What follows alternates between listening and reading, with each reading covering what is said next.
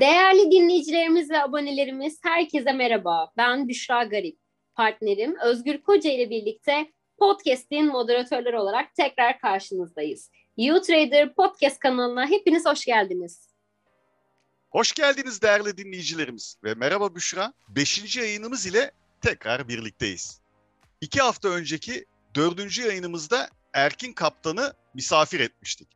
Orada yaptığımız söyleşi sonrasında çok güzel geri dönüşler aldık ve birçok beğeni yorumu da geldi.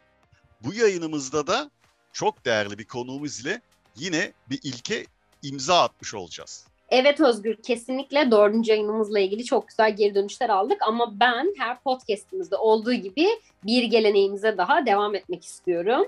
Özel günlerden bahsedeceğiz tabii ki. Haziran'ın gelmesiyle birlikte yaza merhaba dedik. Okullar tatil oldu, herkes yazlık beldeleri tatillere gidiyor. Sıcak kumlardan serin sulara atlıyor. Ama yazın gelmesi demek benim için kiraz demek Özgür. En çok buna seviniyorum biliyor musun? Özel günleri hatırlatmaya devam ederken aslında 3 tane özel günümüz var Haziran ayı içerisinde. Birincisi 1 Haziran Dünya Bankacılar Günü diyebiliriz. Özellikle paranın ve finansın önemli olduğu bu günlerde kendileri oldukça kıymetli insanlar bizim için. O yüzden günleri kutlu olsun tekrardan.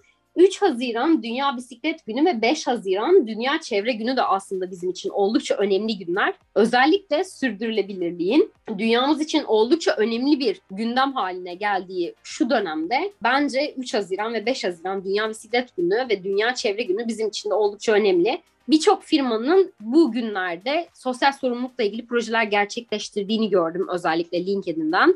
Biz de belki bu yazı sosyal sorumluluklar yaparak daha verimli geçirebiliriz diye düşünüyorum. Sen ne dersin Özgür? Evet, kesinlikle katılıyorum. Yenilenme, değişim ve dönüşüm doğanın bir döngüsü.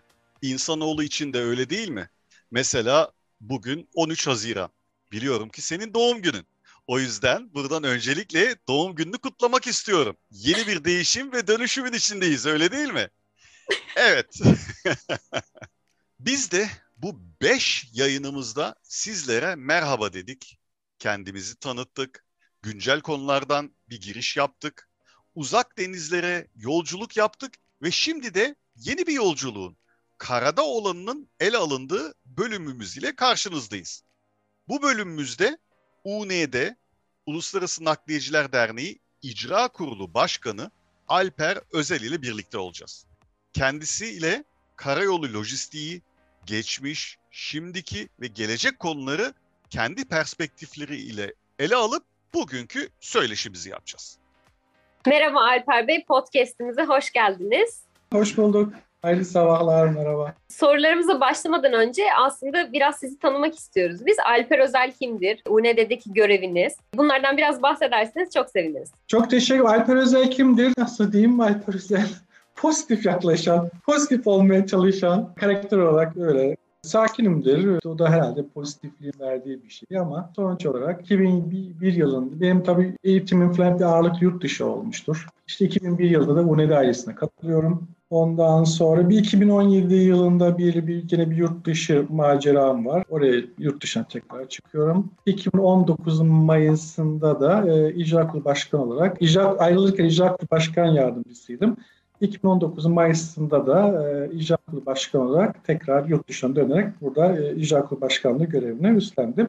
Yaklaşık 3 yıl oldu. 3 e, yılda şey tabii doğal olarak da Türkiye'nin ve dünyanın en zor dönemine denk geldik. Pandemisiyle, işte ekonomik sıkıntılar, tedarik zincirinde yaşanan aksamalar vesaire. Tabii Türkiye'nin de birdenbire ihracat hamlesi, vesaire böyle bir zor bir döneme denk geldik. Mücadele ediyoruz. Şöyle diyeyim yani 73'lüyüm. Futbol takım eskiden tutuyordum çok artık tutmuyorum. Futboldan da biraz soğudum galiba. Böyle bir kısaca özetleyeyim. Teşekkür ederiz. O zaman sorularımıza başlayalım isterseniz. Karayolu taşımacılığında aslında Türkiye ile Avrupa'nın bir uyum içerisinde olduğunu görüyoruz. Fakat evet. yıllardır hep konuştuğumuz bir sorun var. O da kota sorunu. Evet. Gümrük Birliği anlaşması da aslında güncellenmeden bu sorun çözülemeyecek gibi gözüküyor. Çünkü sürekli gündemimizde olan ve Türkiye'nin de bir haksız rekabete uğradığı bir alanmış gibi gözüküyor. Bu konuyla ilgili ne düşünüyorsunuz acaba? Bu sorun nasıl çözülebilir? Konu tabii aslında 2001 yılında biz bu konuyu iyice hissetmeye başlamıştık. Ülkelere taşıma yapıyoruz Bir bakıyoruz ikili belgeler, transit belgeler bitiyor. E, bunun sonucunda da dedi ki biz bunu sorgulamaya başladık. Biz gümrük birliği üyesiyiz ama gümrük birliğine baktığınız zaman yüke ilişkin herhangi bir eş etli vergi, eş etli tedbir alınamaz deniyor. Bu hem ulaş ihracatta böyle, ithalatta böyle. Diğer protokollere bakıyorsunuz, katma protokolüne bakıyorsunuz, Anka protokolüne bakıyorsunuz. Orada da ulaştırmayla ilgili bazı hükümler var. Diyor ki Avrupa Birliği Komisyonu'nda da Avrupa Birliği'nde alınan kararlar işte ulaştırmayla ilgili vesaire Türkiye'de teşmil edilir diyor. Ve burada bir tuhaflık var. Yani bunun üzerine gitmeye başladık. Sonra dedik ki bu hep biraz öncelerinde biraz aksatılmış. Çok göz önünde bulundurulmamış. Ama işte tekrar bu o dönemde Türkiye'nin Avrupa Birliği yakınlaşması ve tekrar o başvuru sürecindeki fasılların tek açılmaya başlanması bu işi tekrar irdelemeye ve gündeme taşıma karar çıktı te o zaman da. Tabii o zaman Avrupa Birliği'nden de bunu gündeme getirildiği zaman şu deniliyordu o dönemlerde. Ya işte Avrupa Birliği'ne üye olacaksın zaten üye olduğunuz zaman da zaten bu sorunlar ortadan kalkacaktır. Dolayısıyla çok da şey yapmayın. Bir takım böyle off the record, şifayen böyle bir geri bildirimler geliyor. Ama ama geldiğimiz, baktığımız duruma göre de böyle geliş gerçekleşmedi, gelişmedi. Dolayısıyla Şimdiki sorumuz şu. Biz diyoruz ki bir, Türkiye ihracatı ağırlıklı Avrupa Birliği. En önemli ticari partnerimiz işte Almanya, Hollanda'sı, Avusturya'sı, işte İngiltere'si vesaire. Ve bu ihracatın da yüzde ellisine fazlası karayolu yapıyor. İki, bu ihracatı yapanların da yüzde ellisinden fazlası da AB menşeli şirketler Türkiye'de. Birçok isim sayabilirsiniz. Adam burada şirket kurmuş, üretime geçmiş, burada üretiyor ve Almanya'daki fabrikasına götürüyor. Fransa'ya gönderiyor, şuraya buraya. Bir ticaret karayolu ağırlıklı gittiği için ve bu bu artık bu da gittikçe artıyor. Çünkü niye son dönemde özellikle pandemide gördük ki karayolu olmasaydı hakikaten tedarik zinciri gerçekten kırılacak. Ama bu pandemide karayolu taşımacılığı kendisini ispat etmiştir. İşte deniz yolunda konteyner krizi yaşadık ki hala yaşıyoruz, devam ediyoruz. Daha da artacağı gözüküyor. Biliyorsun Şangay yönünde resimler var, binlerce gemi bekliyor. Covid-0 politikası nedeniyle daha da zor olacak. Ha, hava yolu evet önem kazandı ama hava yolunda taşıyacağız malların da e, belli sayıdadır o. Dolayısıyla e, bir otel inşaatı için herhangi malzemeyi vesaire uçakla göndermezseniz değil mi bir şey olmaz. Karayolu gör. İki, pandemide karayolu gerçekten gıda maddesi, ilaçtı, şuydu, buydu her yere dağıtım yaptı. Bir de şu da eklendi artık. Adam sipariş veriyor diyor ki 5 gün sonra o tekstilim diyor rafımda olsun diyor yani mağazamda olsun diyor. Şimdi siz bunu uçakla yapsanız ceket çok pahalıya mal gelecek. E, demir yolunun kapasitesi ortada belli. Geriye kaldı bir karayolu ki bunu sağlayabilecek. Dolayısıyla karayolun payı gittikçe artıyor. Bunu rakamlarımızda da görüyoruz. Yani geçen sene karayolun payı Şöyle hızlıca bir daha bakayım rakamlar bazen çok şey yapıyor. Geçen sene karayolu yapılan ihracat taşımamız 88 milyar dolara gelmiş. Yani %39 karayolun payı var. Ve bu seneye bakıyorum Ocak Mart'a baktığımız zaman e, aynı dönem baktığımız Ocak Mart 16 milyarken şu an 18 milyar çıkmış 3 dönem 3 aylık. Karayolun payı gittikçe artıyor. Karayolun payı önemli. Dolayısıyla şimdi böyle bir bakış var. Diyoruz ki Avrupalılara yani sen benim senin malını taşıyan tırı, gümrük birlikçi taşıyan malın tırı sen transitle engellersen, az kota verirsen, beni ikilde sıkıştırırsan senin alıcına da bunun zararı var, ekonomik zararı. Dolayısıyla bu bakış açısıyla gidiyoruz. Bu bakış açısıyla e, Avrupa Birliği'ni, ülkeyi ikna etmeye çalışıyoruz. Ve diyoruz ki evet gümrük birliği önemli ama maalesef Gümrük Birliği şu an siyasi kriterlere bağlanmış. Dolayısıyla biz diyoruz ki kardeşim taşımacı konusunu biz bir gümrük birliği içerisinde tartışmak istemiyoruz. Bunu dışında tartışalım. Çünkü kaybeden biz de oluyoruz, siz de oluyorsunuz. Siz Avrupa'nın en çevreci filosuna sahip bir ülke filosunu böyle engelleyerek o zaman sen bana niye euro 5 euro 6 çevreci tırları satıyorsun? Benim Avrupa'ya taşıma yapan filomun yüzde şey, çoğunluğu Euro 5, Euro 6 standartlar. E sen beni engelliyorsun.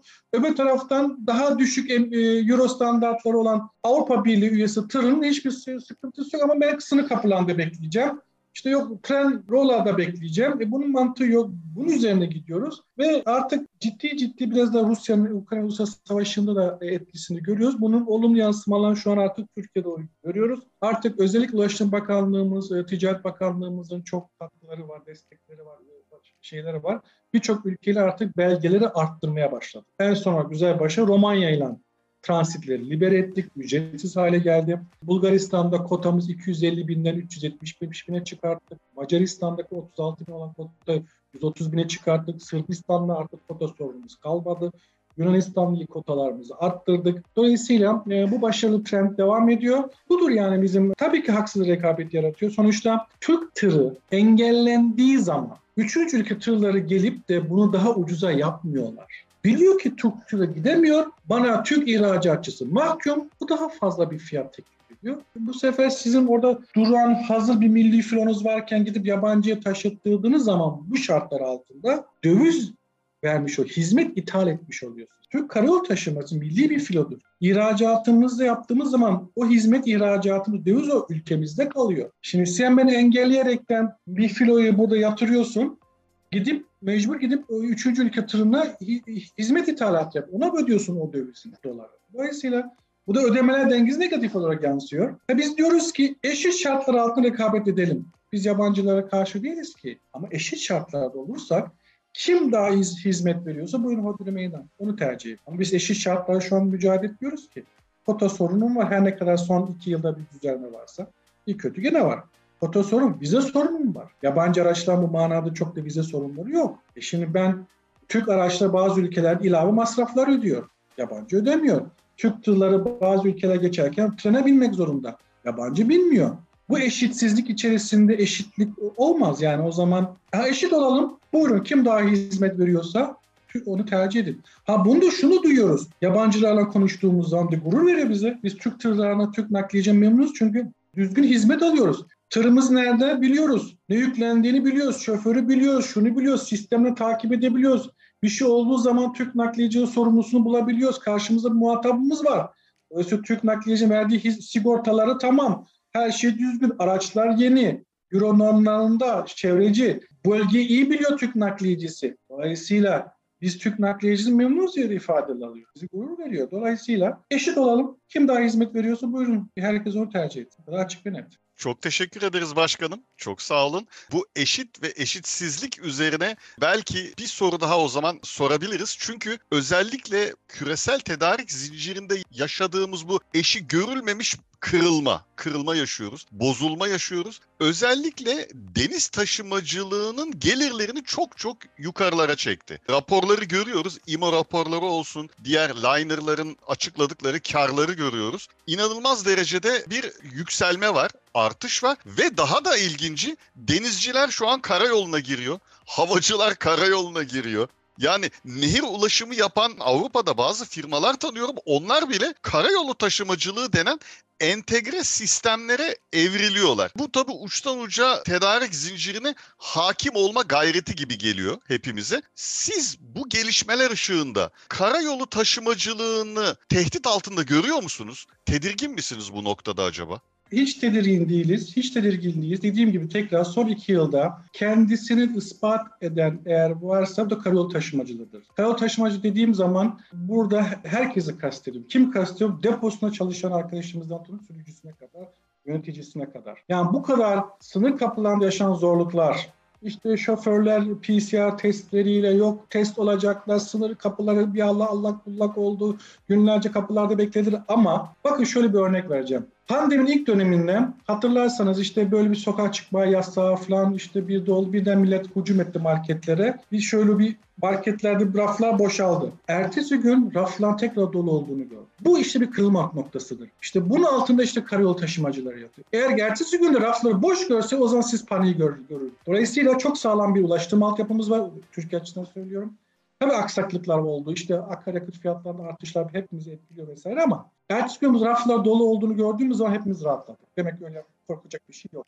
Şimdi bu dünya için de geçerli. Avrupa için de bunun için geçerli. Ben Avrupa'nın o pandemi döneminde çok hatırlıyorum İspanya olsun, Almanya olsun böyle e, köprü üstünde pankart astıklarını ve şoförlere ve karayol taşıma teşekkür pankartları var. İyi ki varsınız.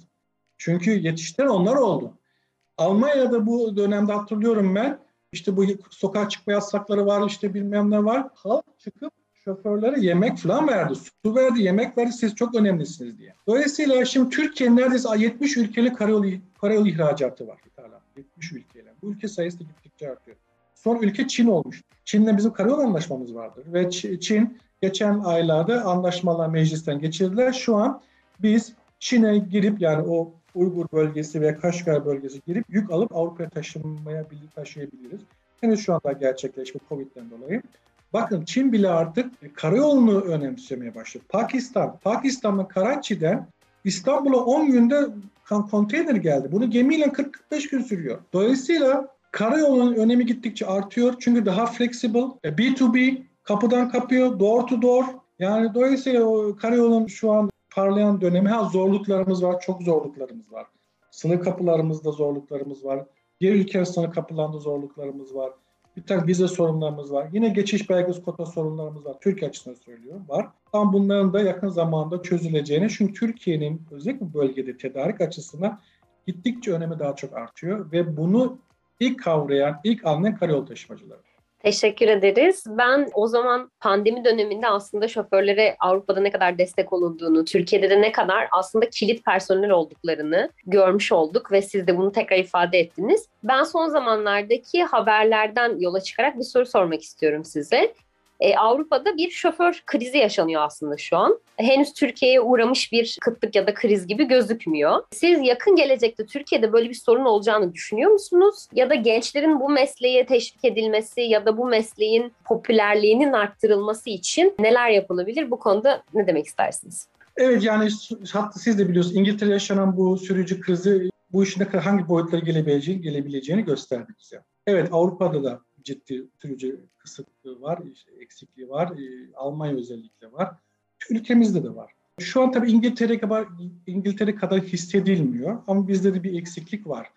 E son dönemde biliyorsunuz 65 yaştır sürücüler için sınır. Bu 69 yaşa çıkarıldı. Bu 69'a çıkarıldığı andan itibaren o dönemde 8 yaklaşık 8 bin 9 bin şoför tekrar sisteme dahil oldu. Öz doğru bir hamleydi. E şu an çok his, hissedilmiyor şoför eksikliğimiz. Tabii gençlerimiz bu mesleği ne kadar merak ediyor o da ortada.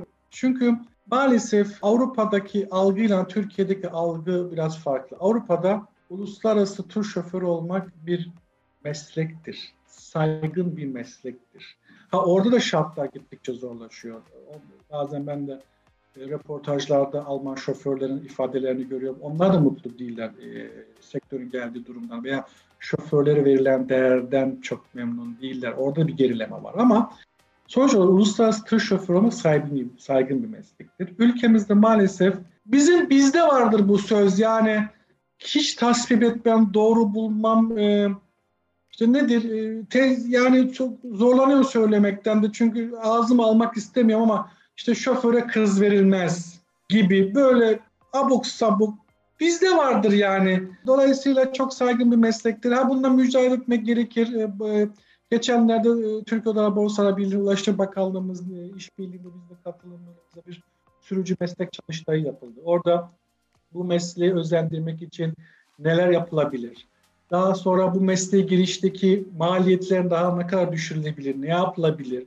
Çünkü şöf, mesleğe girmek de bir maliyet. İşte ehliyeti ayrı bir maliyet, serecesi ayrı bir maliyet gibi bunlar nasıl düşürülebilir, daha nasıl teşvik edilebilir? Bunu çalıştayda bununla görüşüldü. Bu konuda dikkat çekmeye çalışıyoruz ama şu an tabii Avrupa boyutunda değil ama bu meslek özendirilmeli. Çünkü Türkiye'nin gerçekten elinde bulunduğu bölge için diyorum en önemli ulaştırmadık kozu bir merkezi bir konumda bulunması, çok güzel, iyi bir gelişmiş depo altyapısı olması, dijital bir takım altyapıları rahatlıkla kullanabilmesi, bir de karayolu taşımacının güçlü olması. Bu bizi Türkiye olarak bir hap yapıyor bölgede. Dolayısıyla e, bu konuda özendirici devletin de teşvikleri olmasında falan. Yani sürücüyü biz nitelikli ara eleman olarak kategorileştirmek istiyoruz. Amacımız bu. Nitelikli arama eleman olduğu takdirde devletin bu konuda birçok eğitimleri, destek e, fonları var, mekanizmaları var. Eğer sürücüler nitelikli ara eleman olursa o fonlardan destekten faydalanıp daha sağlıklı, daha iyi gelişmiş sürücüler yetiştirme imkanımız olur diye düşünüyoruz.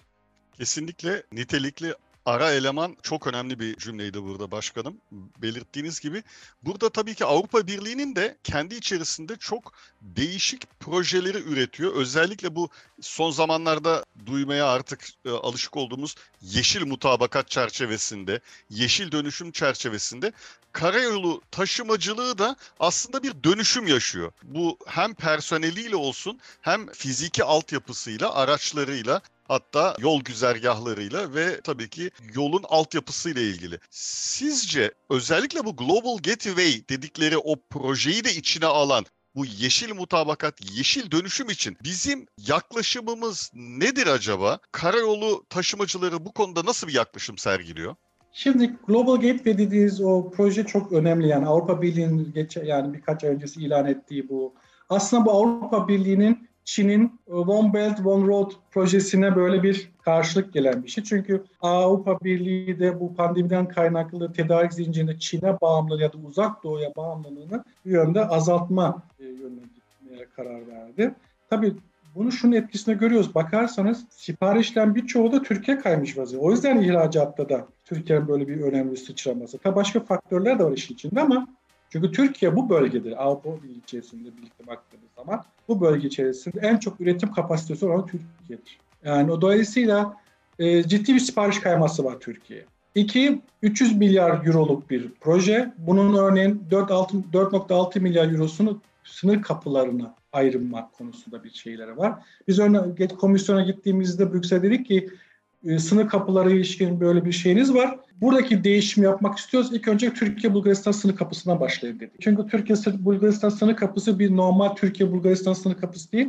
Avrupa Birliği Avrasya sınır kapısıdır. Dünyanın ikinci büyük kapısıdır. Amerika'daki o Osay Meta'daki şey Otay Mesa sınır kapısı El Paso o manada dünyanın en büyük yani hareket açısından en büyük sınır kapısı. İkincisi de Kapitan Andrew Kapı Kulesi sınır kapısı var. Dolayısıyla fokusuz burada olsun. Çünkü bu kapı artık Avrupa Birliği Avrasya özellikle Ukrayna-Rusya krizinden dolayı Kuzey Koridorundaki tedarik zinciri iyice akslanmaya ve kısıtlanmaya gittiğinden dolayı birçok trafik artık bu Türkiye üzerine kayacaktır ve Bulgaristan üzerine kayacaktır. Orta Asya'ya yönelik. Dolayısıyla önemli bir şey. Ama yeşil mutabak konusu şunu söyledik biz Avrupa. Bizim Euro 5, Euro 6 en son standartlar bu. Türk nakliyecisi Euro yeni çıkan standartları almakta vesaire bir sıkıntısı olmaz.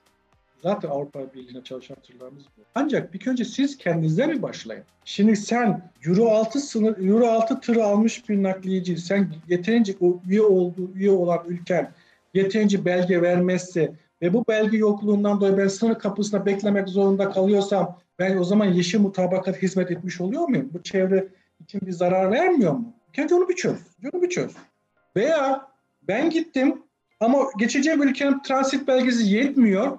Dolayısıyla yeten bir ülkeden geçmek zorunda kalıp daha uzun bir kilometre yapmak içerisinde kalıyorsam Avrupa Birliği içerisinde bu çevreye bir katkısı mı oluyor? Olmuyor. Çünkü daha kısa gitmem gerekirken bir yoldan gidemezken daha uzun bir yoldan gittiğim zaman daha çok karbon e, ayak izi bırakıyorum. İlk önce sen bunları çöz.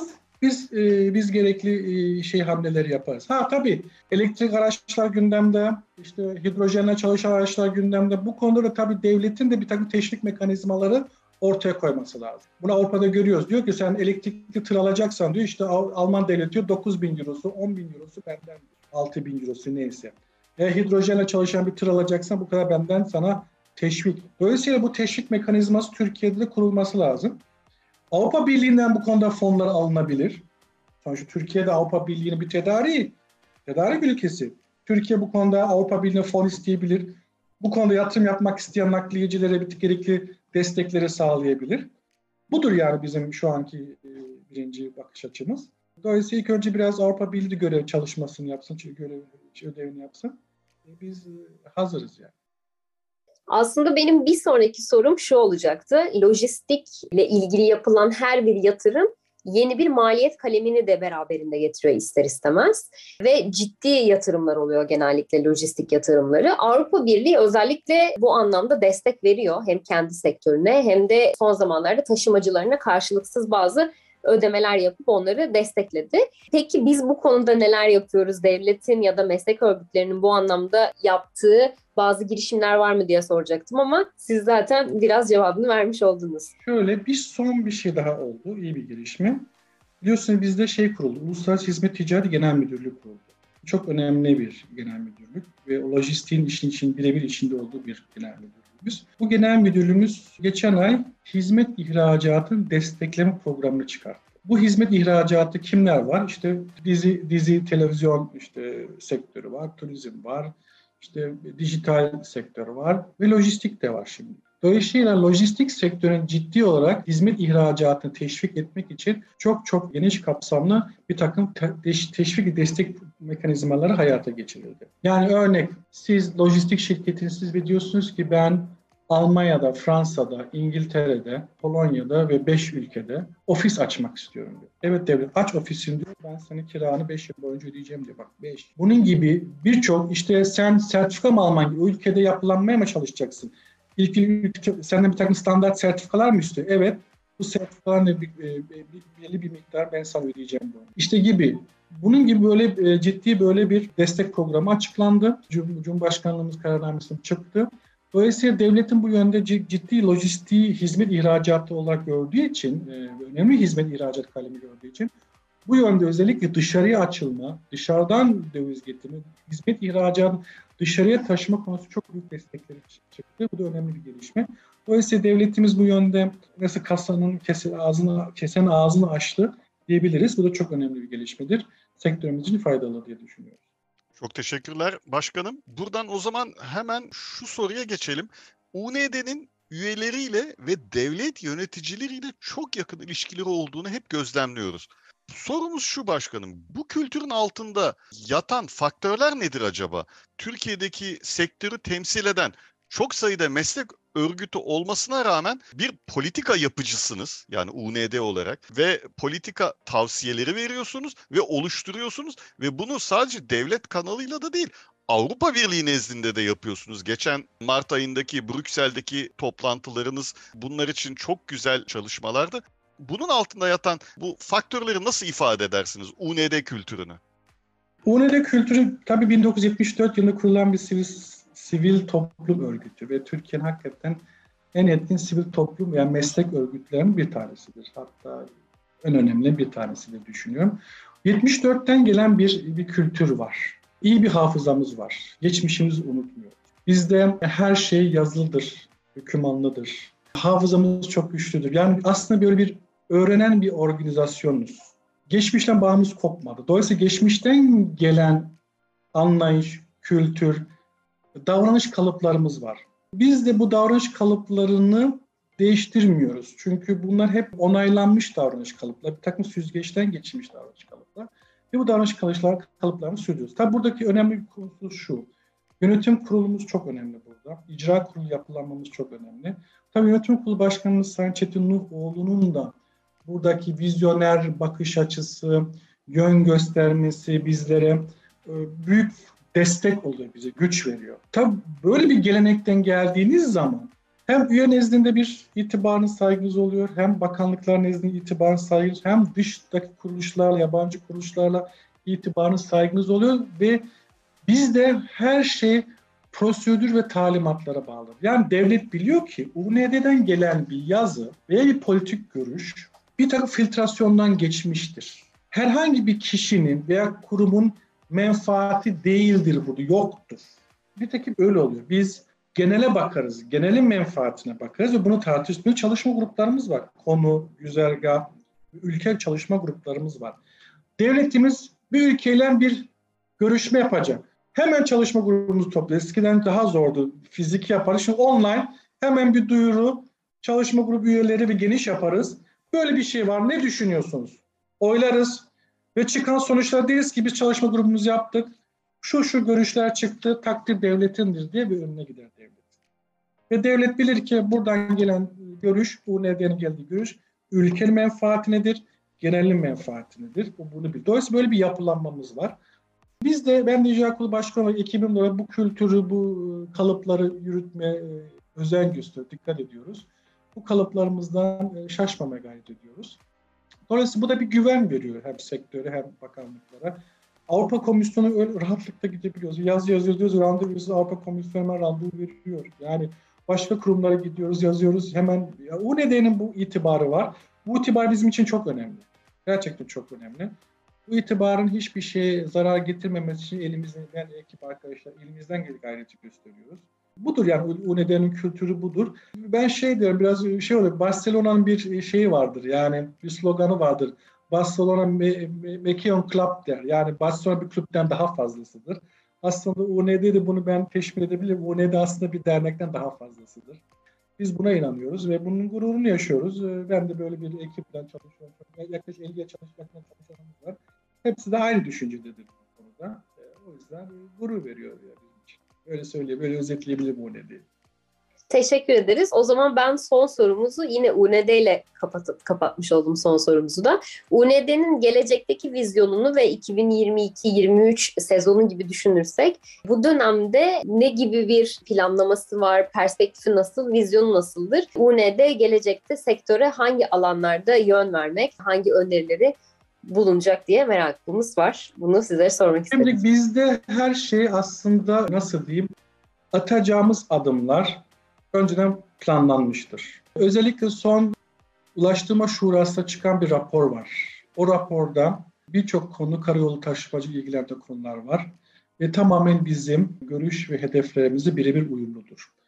Ve bu hedeflerin hepsi bizde RASI tabloları vardır. Ve bu RASI tabloları biz bakanlığımızla paylaştık. Yani konu bu, yapılacak adımlar bu. Kim sorumlu, kim onaylayacak, kim destek olacak, kim bildirilecek yani RASI'de Responsible Approved Support Information şeklinde hepsi bellidir. Dolayısıyla buradaki adımlar hep belli. Bu adımları takip ederiz. Birinci şeyimiz bu. Çalışma metodumuz budur. Tabii pandemi kaynaklı bir takım önümüzde sıkıntılar öncelikli konularımız var. İşte öncelikli konularımız her zaman bizim için geçiş belgeleridir, transittir, vize sorunlarıdır vesaire. Dolayısıyla önce bir sektörün ya da ihracatın kanallarını açmamız lazım. O kanallarda bazı nokta hala tıkanıklar mevcut. O tıkanıkları açılmak bizim şu an en büyük efor sarf ettiğimiz konu. Bunun içine sınır kapıları da giriyor, işte gümrükler giriyor vesaire. Dolayısıyla önce bir kanallarımızı açalım. İhracatın gidişi yönünü açacak kanallar açmamız lazım. Birinci hedefimiz o. İkinci hedef dijitalleşme. Çok güçlü bir dijitalleşme çalışma grubumuz var. Yüzden fazla uzman, tekniker, mühendis bu çalışma grubumuzda var. Sektöre dijitalleşme konusunda ne ihtiyacı var? Buradaki ihtiyacı karşılayacak doğru adresleri nereden bulabilirler? Kimlerle görüşmeleri gerekiyor gibi böyle bir güçlü bir yapımız da var. Grup çalışma grubumuz var ve bu çalışma grubumuz gönüllü esasıdır. Dolayısıyla dijitalleşme çok önem veriyoruz. Tabii ilk, üçüncü şey de tabii bunu beraberinde getireceği için Türkiye'yi bölgesinde artık nasıl bir transit hub, nasıl bir ulaştırma lojistik hub haline getirebiliriz? Sadece karayolu açısından değil. Tabii bizim ağırlıklı olarak karayolu ama bunun yanında demir yolu, deniz yolu ve hava yoluyla bu nasıl harmanlanabilir? Bunları da e, düşünüyoruz. Ama dediğim gibi Türkiye'nin elinde bulunduğu en önemli kart ulaştırmada karayolu taşımacı kartıdır. Ve bunu daha nasıl ileriye taşıyabiliriz? Bu hep bizim aklımızda olan şey. Ama şu an mevcut durumda daha çok maalesef ister istemez konjonktürden kaynaklı nedenlerden de o daha çok böyle güncel sorunlar üzerinde ve daha çok yangın söndürme üzerinde geçiyor şu an hedeflerimiz. Ama yapılacaklar, e, yapmak istediklerimiz hepsi planlıdır. Tesadüf değildir yani. Çok teşekkür ederiz başkanım su gibi akıp geçen bir zamanda sizin bu sorulara verdiğiniz ufuk açıcı cevaplarla vizyon ve bize perspektif kazandırdınız. Dinleyicilerimiz de bundan çokça istifade edeceklerdir ve tekrar UND'yi de tanımanın ve aynı zamanda da lojistik ve karayolu taşımacılığını da tekrar sizin gözlerinizle görebilmenin de bir farklılığını, deneyimini yaşamış olacaklar. Biz vakit ayırdığınız yüzlerce işiniz arasında bize vakit ayırdığınız için çok teşekkür ederiz. Çok sağ olun diyoruz. Estağfurullah. Ben teşekkür ederim. Keyifli geçti, güzel geçti. Çok teşekkür ederim. Elinize sağlık. Teşekkür ederiz. Çok sağ olun. Görüşmek üzere. Değerli dinleyicilerimiz, bu yayınımızda da süremizin sonuna geldik. Aynı zamanda bu sezonun da son yayınını dinlemiş oldunuz. Bu 10 haftanın nasıl akıp geçtiğini anlamadık doğrusu. Eylül ayında Ticaret Ligi, Akademi Ödülleri, Asistan Öğrenci Programı ve daha birçok yenilik ile ikinci sezonda tekrar birlikte oluncaya kadar hoşçakalın diyoruz. Tabii ki bu bir veda değil, sadece kısa bir mola. Bizi bu sürede eğer özlerseniz nerelerden bulabileceğinizi gayet iyi biliyorsunuz. Ama ben yine de unutursanız diye kısa bir hatırlatmak istiyorum. Bizleri LinkedIn, Instagram, Facebook, YouTube, Telegram kanalları ve e-bültenden takip edebilirsiniz. Yeni sezonda yeni konuklarla ve yeni heyecanlarla tekrar görüşmek üzere. Hoşçakalın.